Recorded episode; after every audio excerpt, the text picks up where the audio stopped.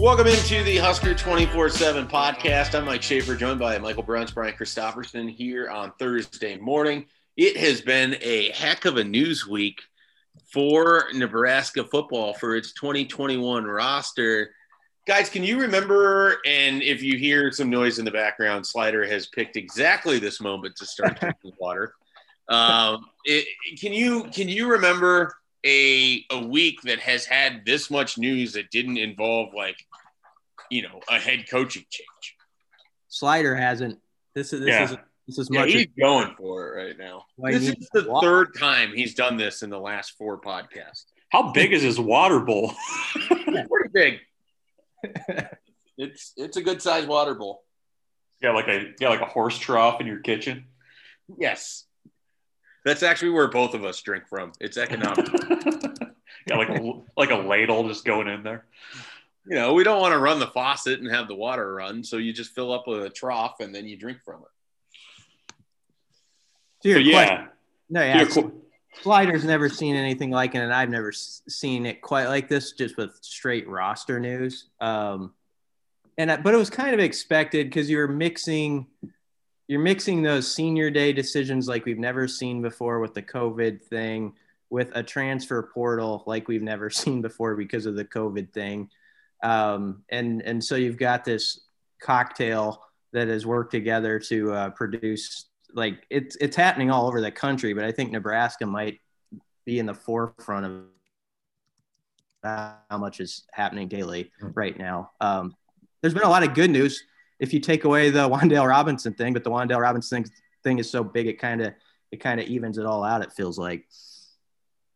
Yeah, I mean that that one certainly casts a shadow over the excitement of the additions of Samori Toure and then on Tuesday Markese Stepp, as well as the return of Deontai Williams and Marquel Dismuke. And so uh, it- there's just been so much going on, but that Wan'Dale Robinson news does seem, even though we're several days removed from it, it does seem to be sort of the shadow that that makes everything else kind of hard to get super excited about, but we'll try nonetheless.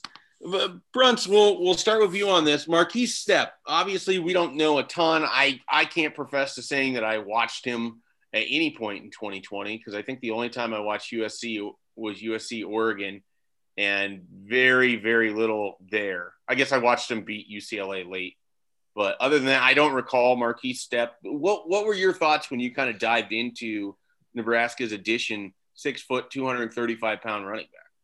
yeah, it's uh, in in kind of talking to some people that cover USC for us on the on the West Coast. Um, they, they were saying that it's a big loss for them. I mean, you he was very talented. Um, you know, I, I think the feeling of people out there was that his style of running and his size was almost a better fit for the Big Ten. Um, you know, USC is kind of running a air raid type offense. They chuck the ball all over the place, and um, you know, I think Stepp is a guy that can be an every down back for Nebraska. The the biggest question mark with him has been his health. Um, he, he just hasn't been able to stay healthy with any kind of consistency. So if he can do that, I, I think he can be a, a pretty good stand-in um, and, and, productive back for Nebraska. I mean, he had offers from everybody out of high school.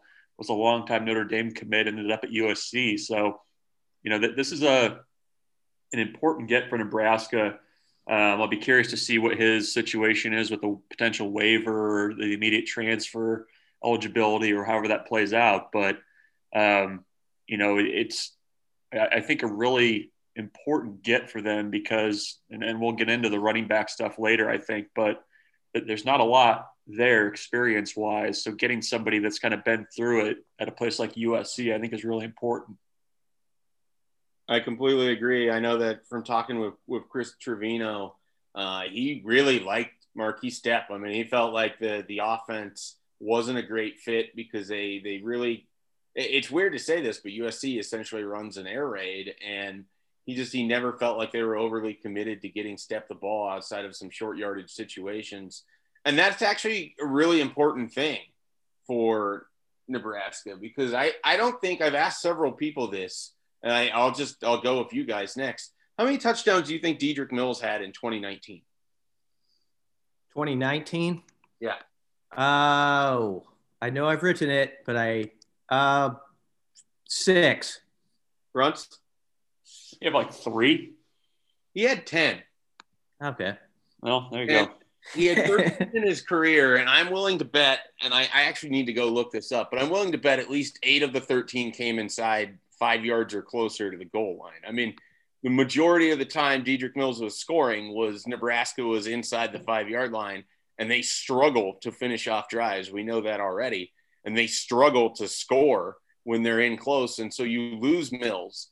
And you you add in a guy in, in Stepp at again six foot two hundred thirty five pounds, short yardage back is is still a very important thing for this offense. And and they don't have another guy i think on their roster that can do it as capably as Stepp. And it, it seems like that was a, a, large portion of his role for usc over the last couple years. Well what was nebraska's best short yardage play? To me it was always the quarterback you know and and honestly they were pretty effective with it but it also takes a beating on your qb and uh also uh, opens up more opportunities for fumbles from your quarterback, who um, obviously that's been an issue uh, when you look inside the stat. So, yeah, I think you're right there that he, he provides a very good uh, short yardage option while also not being the type of running back who wants to just be put into that box or that category. That's that that's all he can do. And when you watch his tape, uh, he shows that he's more than that. I mean, there's there's some good film out there of him playing against teams like Notre Dame uh, with good defenses where he's carrying guys five, ten yards, and maybe it's just a play here, a play there, but he's done it before is the point.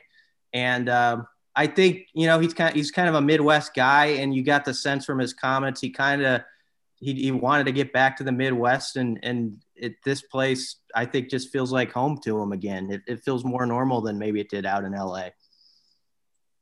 Yeah, I I could see that. I mean, I, I, definitely, you know, you look at the comments from the the story that he had to Steve Wiltfong. Nebraska clearly sold him on running the football here, and I know their rushing numbers generally look good, but it's largely derived from their quarterbacks, and it certainly was in 2020. And so, uh, as always with these things, it, we're going to be in a wait and see mode to see exactly how Markese Stepp was used. But we know that Nebraska still has the ability to pitch running backs because Stepp was someone that I think had a lot of attention coming into the portal. I think people saw the recruiting profile and even just, you know, his performance over the last couple years, while not outstanding, still showed you enough that this is a guy that with three years of eligibility, you could certainly put into your program. And, and I think that it was good for Nebraska to go get him. And now it's their turn to keep them happy and to feed them the ball. And so we'll see uh, how they do that going forward. The other big news, as I mentioned this week, you certainly, you know, I shouldn't even say this week. The other big news since our last podcast uh, is the return of both safeties, not one, but both Deontai Williams, Marquel Dismuke, return to Nebraska for their extended senior year, if you will. I, I mean, I thought it was key that they got at least one of those guys. And we were on this podcast last week talking about defensive backs, talking about younger guys, talking about who might get – an opportunity if neither return or they're not able to go into the portal and find someone. Nebraska gets both. How big is it to you, Brian, that this defense just continues to return starters? Uh, it's huge, especially when the offense is in flux the way it is. At least you've got one side of the ball where right now there's there's an arrow pointed up and there's sort of this feeling of they're ready to take the next step. And they should be. Uh, they need to be a defense that becomes a i don't think it's too far out to say now with all the guys returning they need to be like a top 25 defense in a lot of stats. They need to be that type of group that leads the way that gets takeaways that uh, plays with swagger all those things. And i think they're they're riding a high right now because they finished the second half of the season pretty strongly and I think you also have to say, with all these guys returning, it speaks very well to Erik Chinander and what he's got going right now with with his group in particular, uh, and those coaches. That, that these guys would not be coming back if they didn't like what was happening uh, with that type of leadership there, um, and and who's coaching them and the stuff that was being drawn up defensively. So I think it's it is good for Nebraska. I think it also tells you that Chinander, who sometimes people would uh, whip on because they just wanted to pick a, an easy target and go for the defensive coordinator, has actually uh, done a pretty good job with the stats improving and guys believing in him. And I think it's starting to show right now. Bruns? Yeah, I mean, it's, I, I think of the potential decisions that were out there. I mean, the, the safeties were the biggest the biggest ones in my mind outside of JoJo Domann. Um, you get one of those guys back, you, might have still had to dip into the transfer portal. You get both back now. Do you guys? Do you, how, I guess how do you guys feel about the depth situation at safety now? Where now you have, I mean, you, you've got Myles Farmer coming back from a pretty major injury, but you have four or five guys there that you feel pretty good about. Do you even need to dip into the portal at that spot now? Do you think? Because I think even with with one, you might have to consider it. I don't know that you do now. I thought they would if, like you say, only one had come back, but now uh, they might be all right numbers wise. Some of that might depend on what they know about Myles Farmer um, and whether uh, his rehab. Uh, you know, hopefully he's ready by the, the fall. Uh, but it's an injury that happened in December, so there is some time there uh, but it was a bad injury. And so that the farmer injury always casts clouds to me over um, sort of the secondary situation. And it was why I was nervous for the Huskers a few weeks ago if they were going to have to completely remodel back there because I, I wasn't sure they quite had the answers at safety if Farmer's not around uh, to proceed. And so this is this is a big deal that both those guys are back. And maybe Marquel Dismuke isn't the flashiest player out there, but he's a guy who's trusted by Chinander, a guy who they know understands everything and basically does his job in kind of workmanlike fashion. And then Deontai Williams, I don't know that we've seen the ceiling on him yet. I, I mean, he's a guy who had a really serious injury himself a couple years back, and I felt like he was sort of working his way into the fold last season. He had the game against Penn State where Nebraska probably doesn't win without him making that play on the strip sack touchdown. Uh, so hopefully there's more of that in his future. And maybe that was the reason he came back thinking, if I can p- pile more of those games together, even though I'm an older guy, I can have a better shot at the next level. Yeah, and, and I I wondered, you guys think that JoJo Domann's return made it easier for these other players to also want to come back and, and play for Nebraska, whether it was Cam Taylor Britt or the two safeties? Do you do you think there's any correlation there? Um, I don't know. That's a good question. Uh, I I there's something to be said for uh, one guy raising his hand in the air and saying, "Let's do this, guys." You know, come on, I'm I'm coming, and maybe it's a, a little bit of a surprise where you thought that guy was gone and he's not, and it makes you think twice. It's hard to know if that played an impact here. Um, it, it's funny if you had told asked me like a month or a month and a half ago who would stay and go, I would have said Domann was going. I would have thought maybe Bootle was staying, honestly, uh, just because he's a you know he's just been such a staple over there. Uh, so things haven't worked out exactly as I thought, but I think they still might get Stille back. Maybe even by the time this podcast airs, who knows? Stille and Honas are yet to announce. Um, and so uh, Domann did set a tone, I think. Any other thoughts, Bruns? Well, I mean, you still have a couple decisions left out there, like Brian said. It, you know, you, you have Stille, um, Honas too. I mean, I would be surprised if either of those guys wasn't back. Um, so, you know, let's get into the Stille one a little bit because he's the one that, that's interesting to me too. Because the defensive line took a big step forward. You look at the way that Nebraska kind of used its linemen as the season went on, and especially towards the end of the season, you had Stille actually playing quite a bit in the middle with, with some different looks. And, you know, I think he's a guy that if he comes back and, and plays another year, I think he is still a guy where his best football is still ahead of him. You know, I, I think his his career arc at Nebraska has kind of been a just a gradual upswing. And I thought he was playing really good football in the last half or so of the season. And to me, if, if he comes back and plays well, I mean, I, I think that that defensive front can once again be, um, you know, a, a, strength of this defense because I, I, think it was this past season. So that that's one that I'm really watching pretty closely because I, I think he's maybe overlooked compared to some of the other guys, but I think he can be a real important piece for this defense in 2021. So the Ben Stille thing that you mentioned there, I noticed too, especially with the Purdue and Minnesota games, Nebraska was bringing him, and it almost sometimes felt like they were doing it as like they would also have Garrett Nelson coming off the edge, and it was sort of almost like their four down pass rushing attack. You'd have two guys that were playing end, sort of slide in as nose tackles slash defensive tackles, and then you'd have Nelson on one side. I, I like the look of it, and I actually thought that that Stille's pressure from the inside, particularly against Purdue, led to some of those holds and and some of the the early the early stuff there. And actually, we have a little bit of breaking news right now on this podcast. Will Honas ready to go to work with this team for one more year. It wasn't Ben Stille, it was Will Honas. Known talker Will Honas breaks his silence, and he's coming back too. We need like a break breaking news sounder. Do, do, do, do. Yeah. Is it, is, is, it, uh, is it that nightline? Yeah, I think so. Yeah.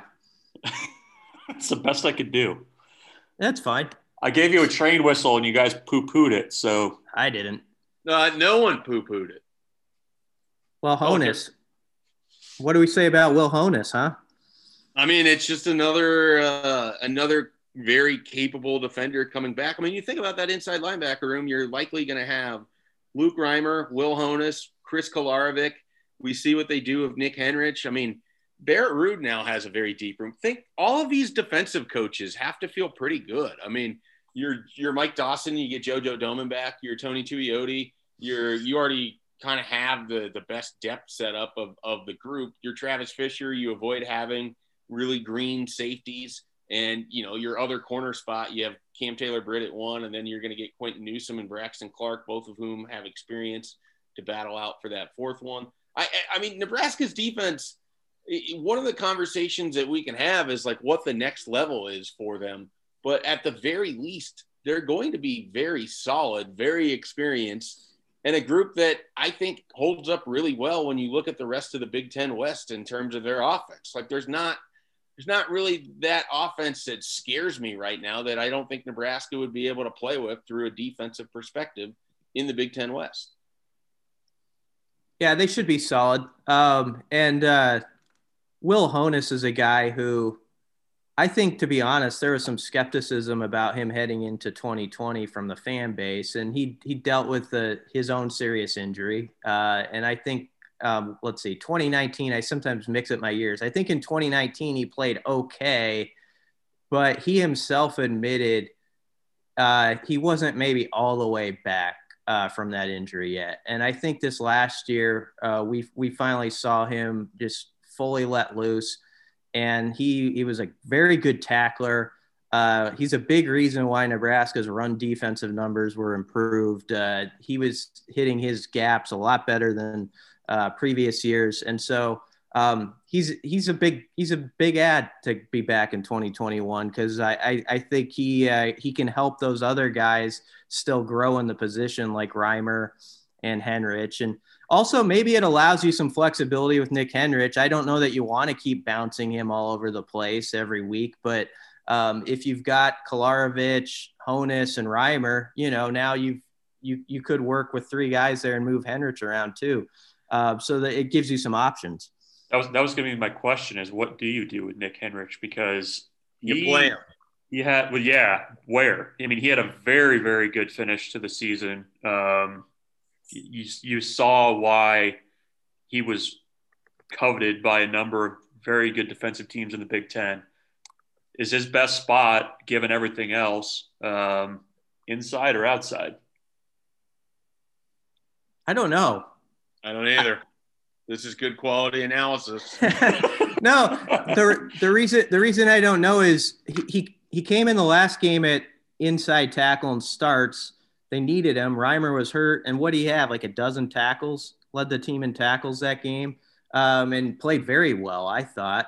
Uh, but also when he was outside and he was asked to do that, I think of one series in particular that show what he could be as an outside backer, and it was against Northwestern. And I don't know if you guys can remember it. It was like in the first half of that game, and he affected all three plays on a series in different ways. Like he did it in coverage, he did it again the QB. I think he did it against a run on a play. It was like this funny. Uh, like if you wanted to put a sampling together of your best work of like here i can do this this and this he did it all in one series and i remember walking away from just those three plays thinking like man that that might be the spot for him you know like he just showed right there why he can do it all and so that's that's why i i am so hesitant because i think he is so versatile like that which is obviously a good thing to have. I, I agree with all of that.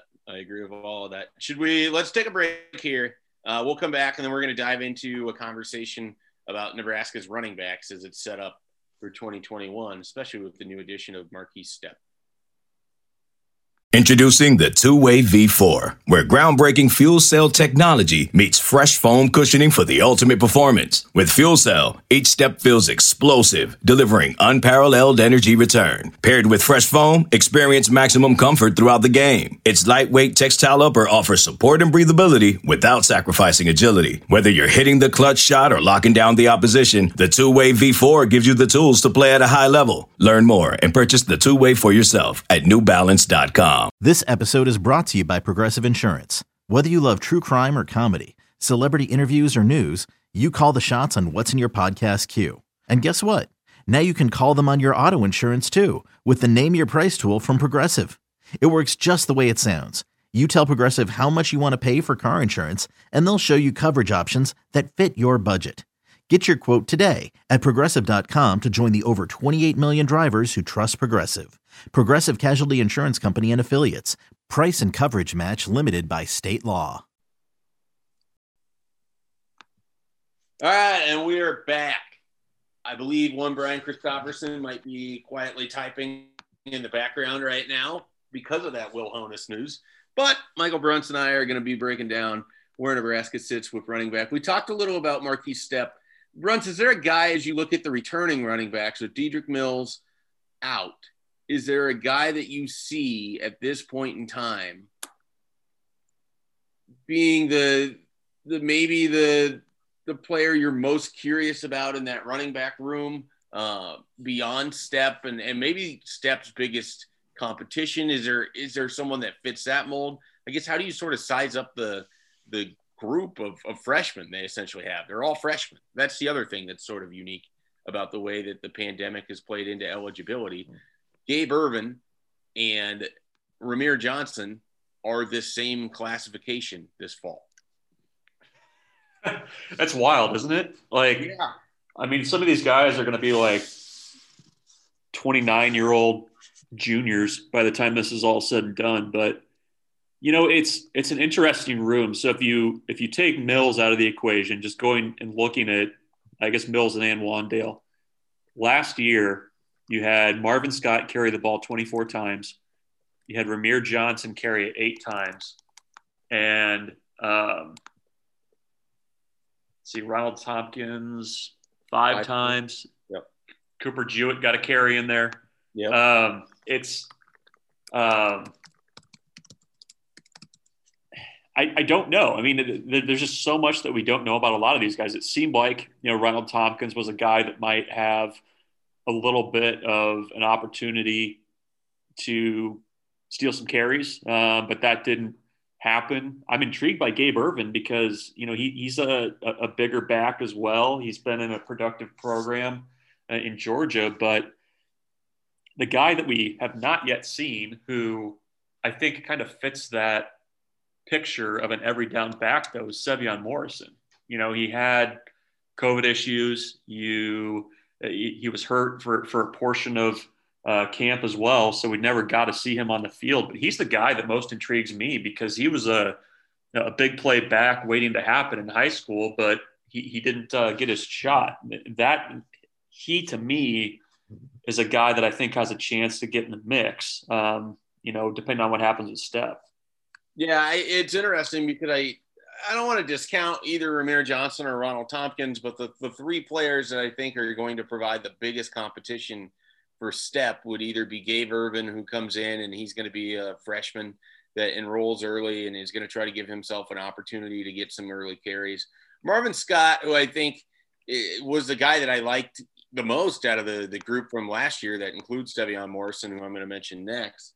Uh, he he kind of had a weird sort of tenure here too, and I, I, think having the normal spring ball and summer and fall camp will help out all of these guys, but certainly uh, these running backs. And then Sevion Morrison fascinates me because he does have that big play potential, and that's one thing that we know and we've talked about a lot. This offense lacks.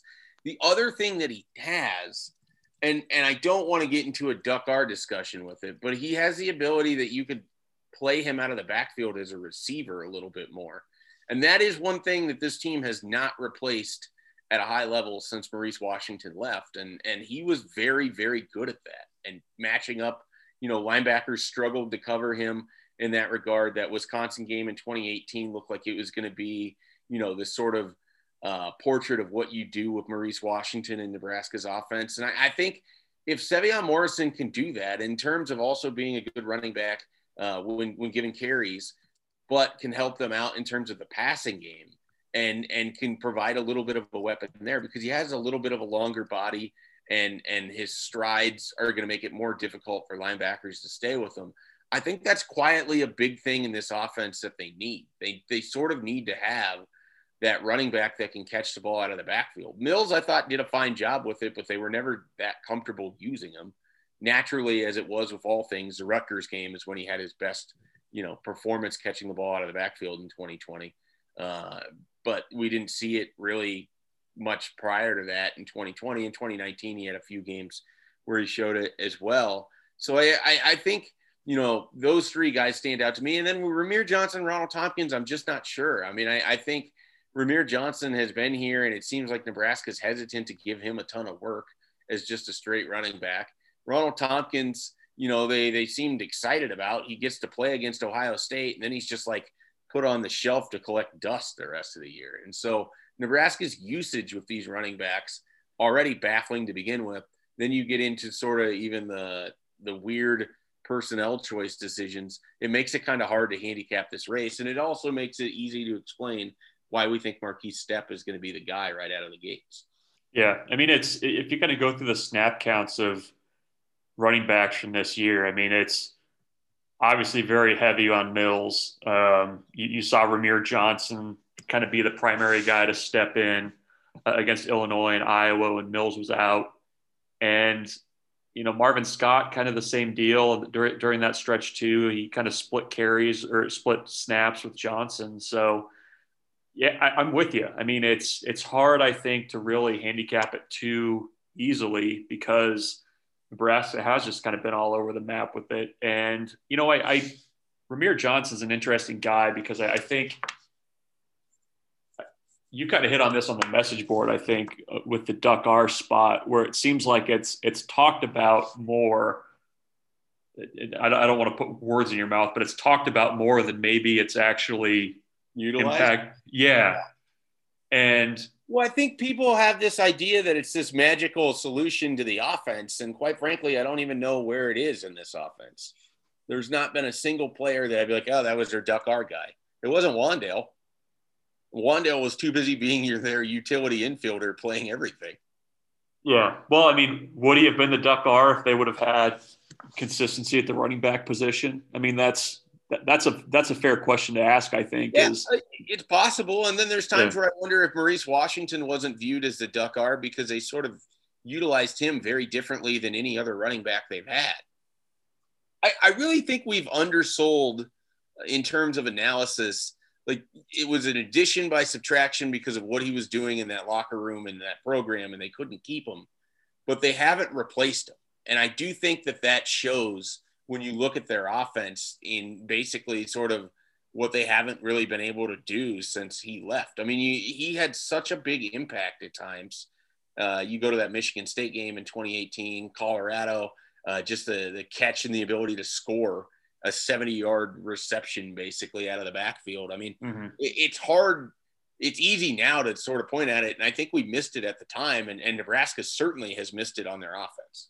Yeah. No, I mean, he was, when you talk about needing more big plays, um, I mean, he, he was certainly a big play waiting to happen. And I agree. I mean, they, they don't, uh, from, from a back perspective, they don't have somebody that we've seen on the roster right now that has the same kind of athletic ability or, or kind of game breaking ability that he had. I mean, obviously his issues notwithstanding, but um, yeah, I mean, I, Rahmir Johnson, could he be that guy? I mean, he was a he's a track guy. He's got great speed. They haven't really gotten him in space. I don't I, I don't think in a way that would really highlight that ability. Um, yeah, like you said, one, one catch.